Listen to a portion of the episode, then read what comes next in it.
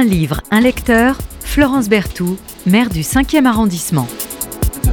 Bonjour, Nicolas Destiendorf, avec un nom pareil, qui porte des rues. C'est pas trop long à.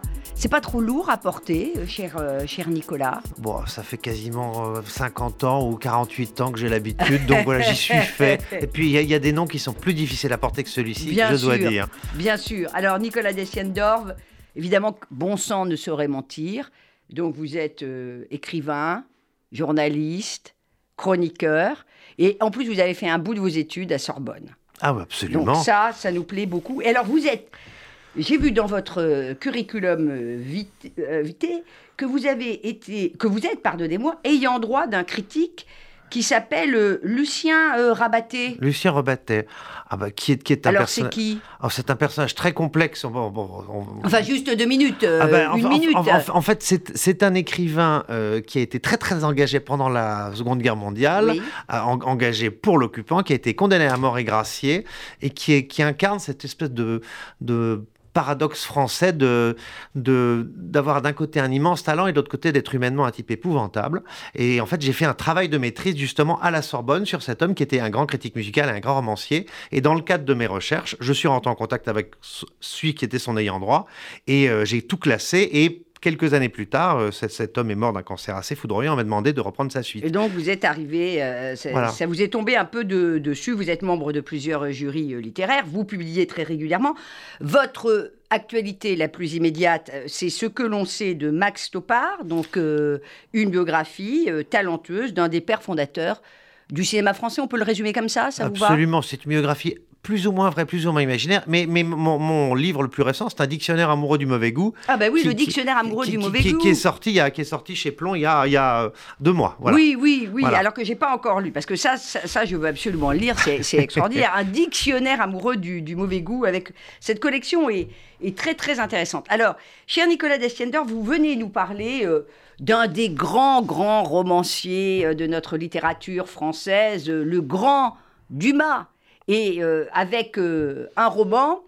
euh, qui est un roman qu'on a, je trouve, de manière un petit peu simpliste, présenté comme le grand roman de la vengeance aussi, mais qui est, on y reviendra, le grand roman aussi de la, de, la transmission et de l'éducation, finalement. Alors, quelques mots sur cet Alexandre Dumas, quand même, parce qu'on en parle beaucoup, mais finalement, on ne connaît pas, euh, le grand public ne connaît pas forcément euh, très bien euh, sa vie, parce que c'est un métis. Il a, il a une vie incroyable, ce Dumas. Il a une vie encore presque plus romanesque Oui. que, son, que, que, que ses œuvres. Pa- parmi ses chefs-d'œuvre, il y a ses mémoires qui sont extraordinaires. Alors, on ne sait pas. Il a passé son temps à tricoter le vrai et Ah tricoter oui. le faux. Alors d'abord, on va démarrer par la naissance. On est obligé de passer quand même juste quelques minutes sur, sur la bio de Dumas parce que c'est c'est incroyable. Alors d'abord, il naît à Villers-Cotterêts. Alors moi, je trouve que c'est quand même tout un symbole parce que Villers-Cotterêts, c'est évidemment euh, bah, l'ordonnance euh, l'ordonnance de, de François Ier qui euh, impose euh, la langue française comme langue unitaire. On n'est pas tout à fait au milieu du, du XVIe siècle. Son père, il est général, dites donc. Alors le père, il est général, mais alors il va prendre le nom de Dumas, qui est le nom euh, d'une de ses aïeules qui a été esclave. Alors dé- déjà, c'est absolument euh, incroyable ce, ce- début d'histoire. Et puis, euh, il va monter à Paris, comme on dit, avec sa mère. Et alors là, il découvre ce qu'est le romantisme. Et il est quand même considéré, on parle toujours de Mhm. Hugo, de, de, de- de Baudelaire, euh, euh, il est considéré comme, comme un des pères, euh, je vais dire fondateur, enfin comme un des pères du, du- du romantisme quand même. ce- Bah, il fait partie Dumas. de cette génération-là. Il fait partie. De... En fait, ils étaient toute une bande, toute une camarilla qui se voyait tout le temps. C'était une époque où, où les gens étaient passaient le... ils restaient pas chez eux enfermés devant la Ouais. télé. C'est des gens qui étaient tout le temps dans la rue, dans les cafés, dans les théâtres. C'est une jeune génération qui voulait prendre le prendre le pouvoir, prendre le pouvoir dans les lettres, Oui. prendre le pouvoir dans les idées, prendre le pouvoir dans... avec avec une énergie que chacun va ensuite canaliser à sa façon. J'allais dire, Berlioz fait partie de cette génération-là, Oui. Delacroix fait partie de cette génération-là. Théophile Gautier, Théophile bon, Gautier. on lit un peu moins, mais Théophile Gautier, bon. Et, et c'est un mouvement littéraire qui est qualifié de moderne. Ah À l'époque, le romantisme, c'est euh, bah, c'est, euh, le modernisme échevelé. Et le romantisme à la française, parce qu'il y a le romantisme allemand, le Sturm und Drang, qui est quelque chose de beaucoup plus tragique, beaucoup plus torturé. Le romantisme à la française, il y a quelque chose, il y a du, il y a du panache. C'est, c'est, les Théophile Gautier, c'est les couleurs. Et euh, c'est les le, contrastes aussi. C'est le, théâtre, c'est le théâtre de, d'Hugo et c'est le théâtre de Dumas, parce que Dumas était à l'époque plus connu comme dramaturge que comme romancier. C'est-à-dire que ses, ses livres souvent étaient adaptés, adaptés en pièces, ou parfois c'était une pièce qui ensuite devenait un livre. Mais, mais ils, pondaient tellement, et ils étaient toute une équipe, on va en parler, à, à écrire. Et, mais, et, et, de cette époque, de, ce, de cette énergie, euh, restent ces livres qui sont, qui sont électriques. Qui sont électriques. Alors on va y revenir. Vous, vous disiez quelque chose de très important qu'on, connaît moins euh, dans la biographie de Dumas, c'est qu'il commence d'ailleurs euh, au théâtre. Hein. Il va y avoir un succès extraordinaire qui est La Tour de Nesle. Il y a eu des centaines de, de, de représentations. Il se fait connaître comme ça. Et puis après, il va. Alors Dumas, c'est aussi beaucoup les voyages. Voyage partout en Europe. Bon, notamment pour fuir le choléra, parce qu'on a oublié qu'à Paris, à un moment donné, il y avait le choléra, donc il va, il va partir. Et puis, il rédige des romans feuilletons. Alors, c'est quoi le roman feuilleton? On n'a quasiment plus de romans feuilletons dans nos grands papiers. On n'a plus de romans feuilletons, mais en fait, ce qui a pris la, la, la suite euh, symboliquement du roman feuilleton, c'est la vogue actuelle des séries télé qui suit exactement le même principe, c'est le récit à épisode. C'est un récit lent, fractionné, avec une livraison régulière, périodique, hebdomadaire ou mensuelle, et il y a une filiation Nicolas directe. Nicolas est en train de nous vendre les feuilletons Netflix. Ah mais absolument. c'est un nouveau médium. C'est pour moi la série. Enfin, on va, va pas développer là-dessus, mais mais tout ça, ça sort de la cuisse de Dumas et de Su, qui étaient un peu les frères ennemis du du, du, du, roman feuilleton et du grand roman populaire à cette époque. On mm. sait la monarchie de juillet, c'est le moment où les gens, où la où l'édition se, se démocratise, où les gens lisent de plus en plus, et donc et il y avait ces, ces journaux qui sortaient à rythme régulier avec le feuilleton, avec euh, ce qui se terminait toujours par la fameuse phrase à suivre. Et les gens attendaient avec une impatience folle la semaine suivante pour récupérer, pour savoir si Monte Cristo allait survivre, si ce qu'elle était arrivée à D'Artagnan ou ce qu'elle arrivait à Joseph Balsamo. Oui, parce que alors les, les grands romans euh, de, Dumas, euh, Les Trois Mousquetaires, le conte, le fameux conte de Monte Cristo, La Reine Margot, Le Vicomte de Bragelonne, Le Collier de la Reine, mmh. tout ça, ça a été publié en roman feuilleton. Tout ça, c'était publié en livraison dans la, dans Alors, presse. regardez, hein. Alors regardez, parce que souvent on, on, on, lit, c'est pas bien, euh, cher euh, Nicolas, mais souvent on lit la version un peu expurgée, parce que dites donc, euh, celle publiée euh, chez Folio, on est quand même à, avec les notes, on est à près de 1300 pages. Ah bah, c'est un volume entier de Pléiade. Voilà, c'est quand même, voilà, même sans les annexes, on arrive à 1200 pages, quoi, donc, ou 1100 pages, oui, 1200 pages. Donc, Et le génie de cette œuvre, c'est que vous plongez dedans, vous ne le lâchez pas exactement comme, une série télé, vous êtes agrippé, vous êtes grippé au sens presque, disons, euh, médical du terme, et c'est impossible de ne pas passer au chapitre suivant parce qu'à la fin du chapitre, il y a le cliff, comme on dit dans les séries, et vous êtes accroché, vous voulez savoir ce qui se passe, et, et, c'est presque, c'est presque pathologique. On veut savoir, on va jusqu'au ah bout bah parce que ces personnages existent, on y croit. Il a créé, il a créé des mythologies. Alors vous dites, ces personnages euh, existent, on va y revenir, parce que euh, ils existent, mais il y en a euh, qui ont vraiment, vraiment existé. bon, par exemple, alors on va revenir sur l'histoire, les grandes lignes de l'histoire, et on va revenir surtout sur euh, l'abbé, le fameux, euh, le fameux abbé, euh, l'abbé Faria. qui est quand même un personnage central du roman. Mais j'ai découvert, en me plongeant un peu dans des notes, des préfaces, notamment, il y a une excellente préface de, de Tadier, qui connaît très bien, est un grand spécialiste du Dumas. Et j'ai découvert que bah, Faria, le fameux abbé Faria, il avait existé. Alors, en deux mots, mais euh, euh, en deux mots peut-être un peu trop elliptique, c'est quoi euh, l'histoire et pourquoi ça nous fascine tant?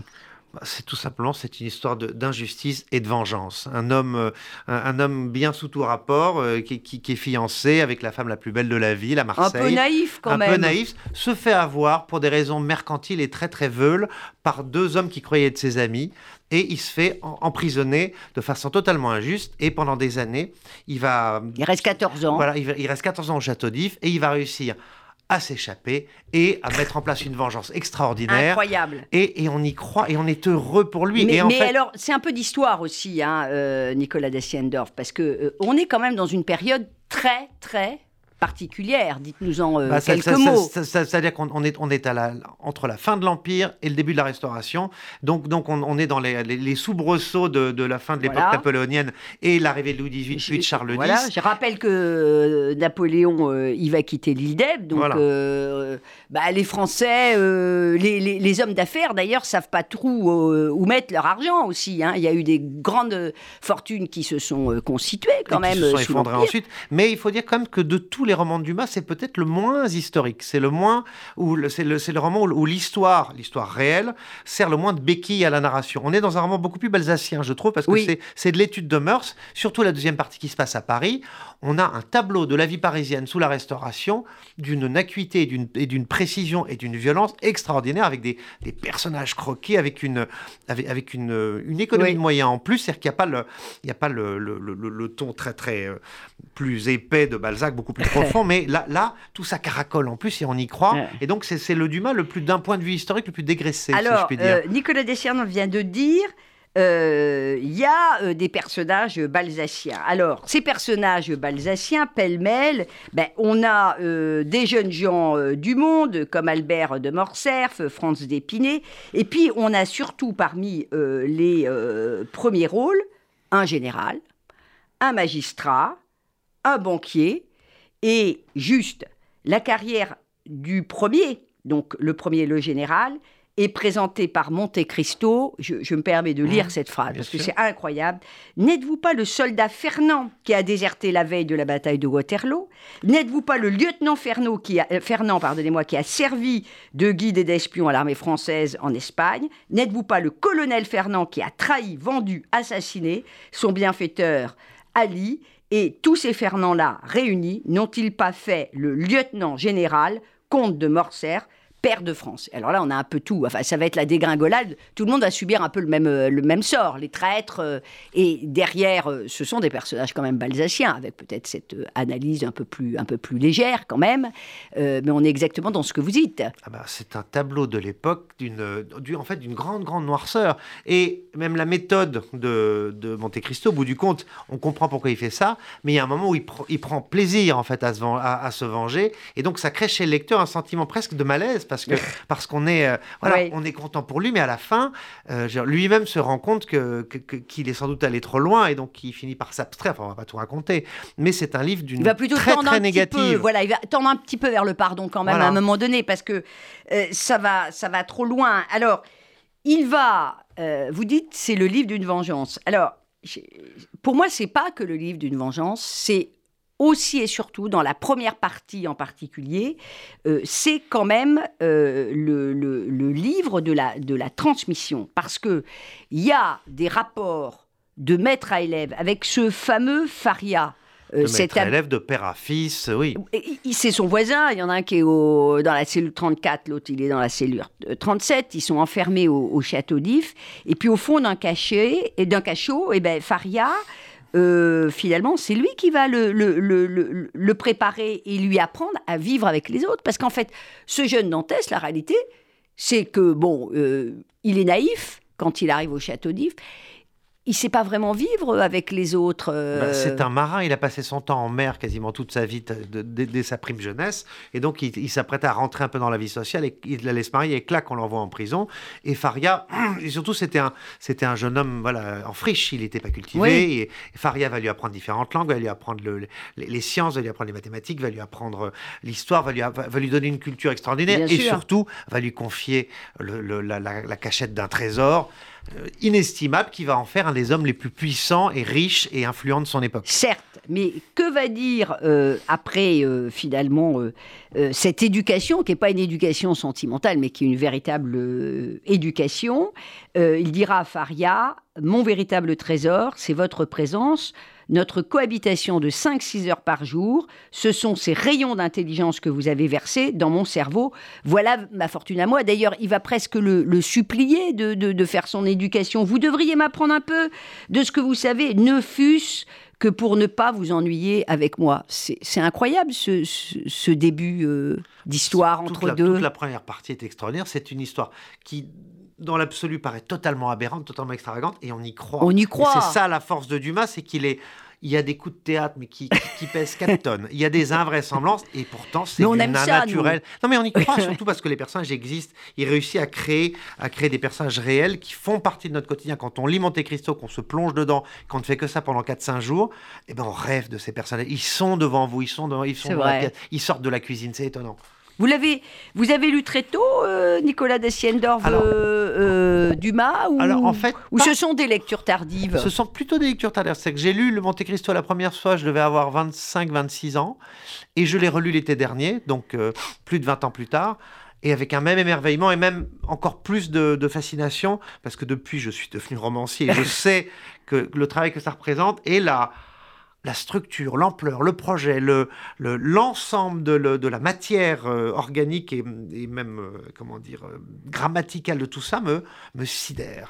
Alors, vous disiez les personnages. Je voudrais revenir sur Faria parce que, encore une fois, grâce à cette magnifique préface de, Tadier, là, aux, éditions Folio, moi, j'ai découvert que l'abbé Faria, qui est quand même un personnage extraordinaire, il, avait existé. C'est, la force de Dumas. Dumas, il se nourrit quand même. Il lit beaucoup de papiers des archives de la police aussi. Il lit des archives. C'est les gens qui lisent la presse. C'est le moment où la presse explose, où on se passionne pour le fait divers.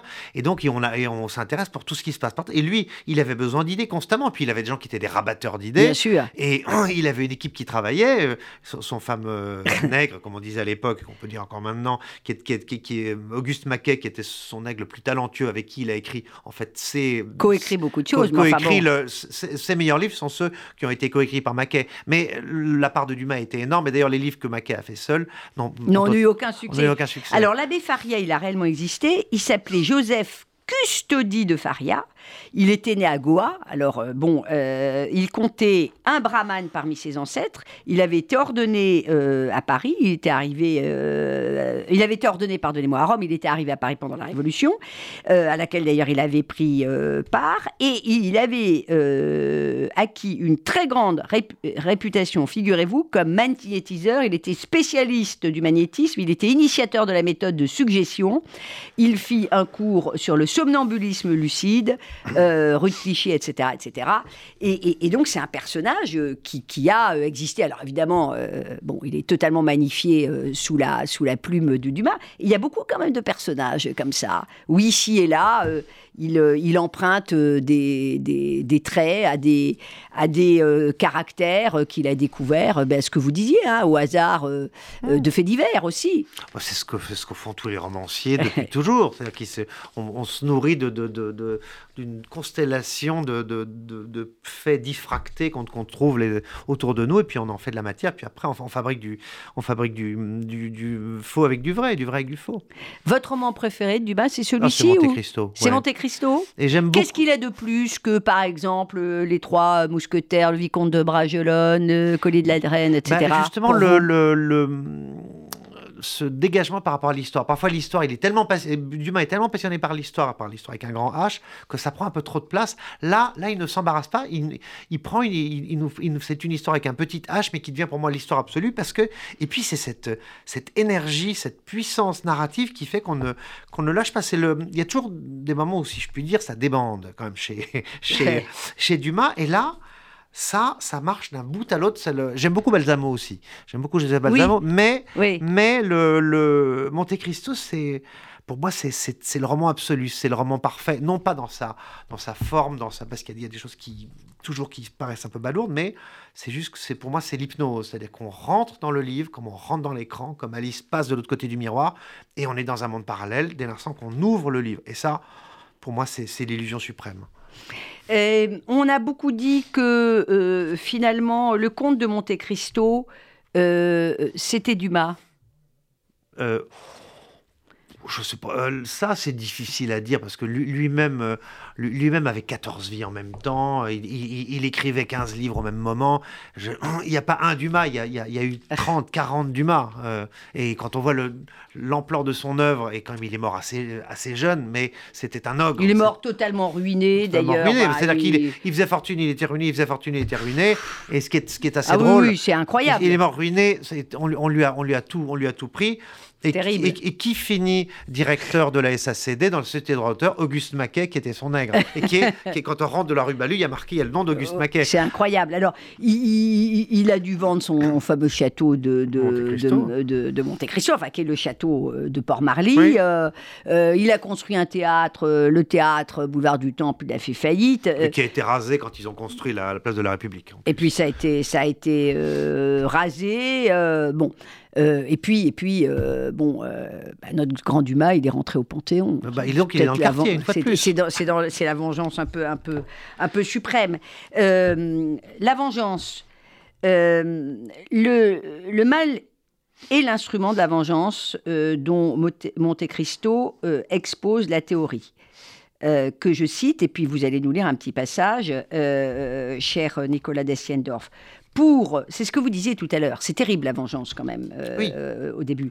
Pour une douleur lente, dit Monte Cristo, profonde, infinie, éternelle, je rappelle quand même qu'il a passé 14 ans euh, à la suite d'une trahison infâme et qu'il a perdu la femme de sa vie, euh, 14 ans au château d'If, éternelle. Je voudrais, dit Monte Cristo, s'il était possible, je cite, une douleur pareille à celle que, mon, euh, que l'on m'aurait fait.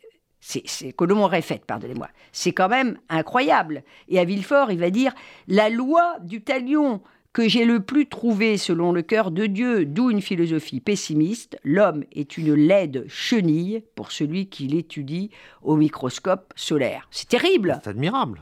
C'est- tellement vrai. Mais en fait, c'est une moralité de western. C'est la loi du talion, œil pour œil, dent pour dent. C'est c'est un grand western aussi. C'est Il était une fois dans l'Ouest, le comte de Monte Cristo. Le comte de Monte Cristo, donner envie, notamment aux jeunes générations. euh, il faudrait que les jeunes générations euh, lisent, euh, lisent le comte de Monte Cristo, mais il faudrait aussi qu'on le fasse lire à l'école, ce qui n'est pas le cas. On lit Alors- très peu Dumas à l'école. Alors, en l'occurrence, mon fils est né a, a lu Les Trois Mousquetaires, mais qui. Moi, je trouve, enfin, j'aime bien les Trois Mousquetaires, mais qui, a, qui, est, qui est plus un livre, un, un livre oui, pour la on peut jeunesse, lire un peu les trois mousquetaires. Mais on lit joyeux, peu mais- quand même Dumas. Bah, C'est-à-dire, à proposer un livre qui fait 1600 pages, c'est pas évident. Non, bien sûr. Allons-y. Alors, je vous lis juste la fameuse scène de l'évasion de, de Monte Cristo, qui en fait se fait passer pour le. euh, en fait, l'abbé Faria est mort, et, et en fait, il se fait passer pour le cadavre de l'abbé Le Faria, cadavre. en croyant qu'on va le mettre en terre. Mais voilà, Mais on ne le met pas en terre. Alors. non, on est au château d'If. on est au château d'If. Et la civière supposée reprit son chemin. On fit 50 pas. Euh, pardon, on fit, on- pardon, on fit 50 pas à peu près. Puis on s'arrêta pour ouvrir une porte, puis on se remit en route. Le bruit des flots se brisant contre les rochers sur lesquels est bâti le château arrivait plus distinctement à l'oreille de Dantès à mesure que l'on avança. Mauvais temps, dit un des porteurs. Il ne fera pas bon être en mer cette nuit. Oui, l'abbé court grand risque d'être mouillé, dit l'autre, et ils éclatèrent de rire.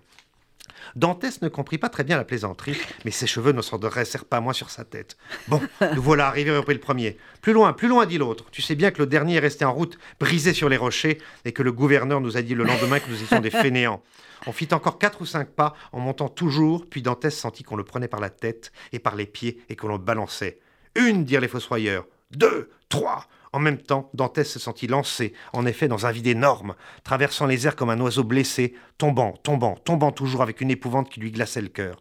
Quoi- Quoique tiré en bas par quelque chose de pesant qui précipitait son vol rapide, il lui semblait que cette chute durait un siècle. Enfin, avec un bruit épouvantable, il entra comme une flèche dans une eau glacée qui lui fit pousser un cri, étouffé à l'instant même par l'immersion.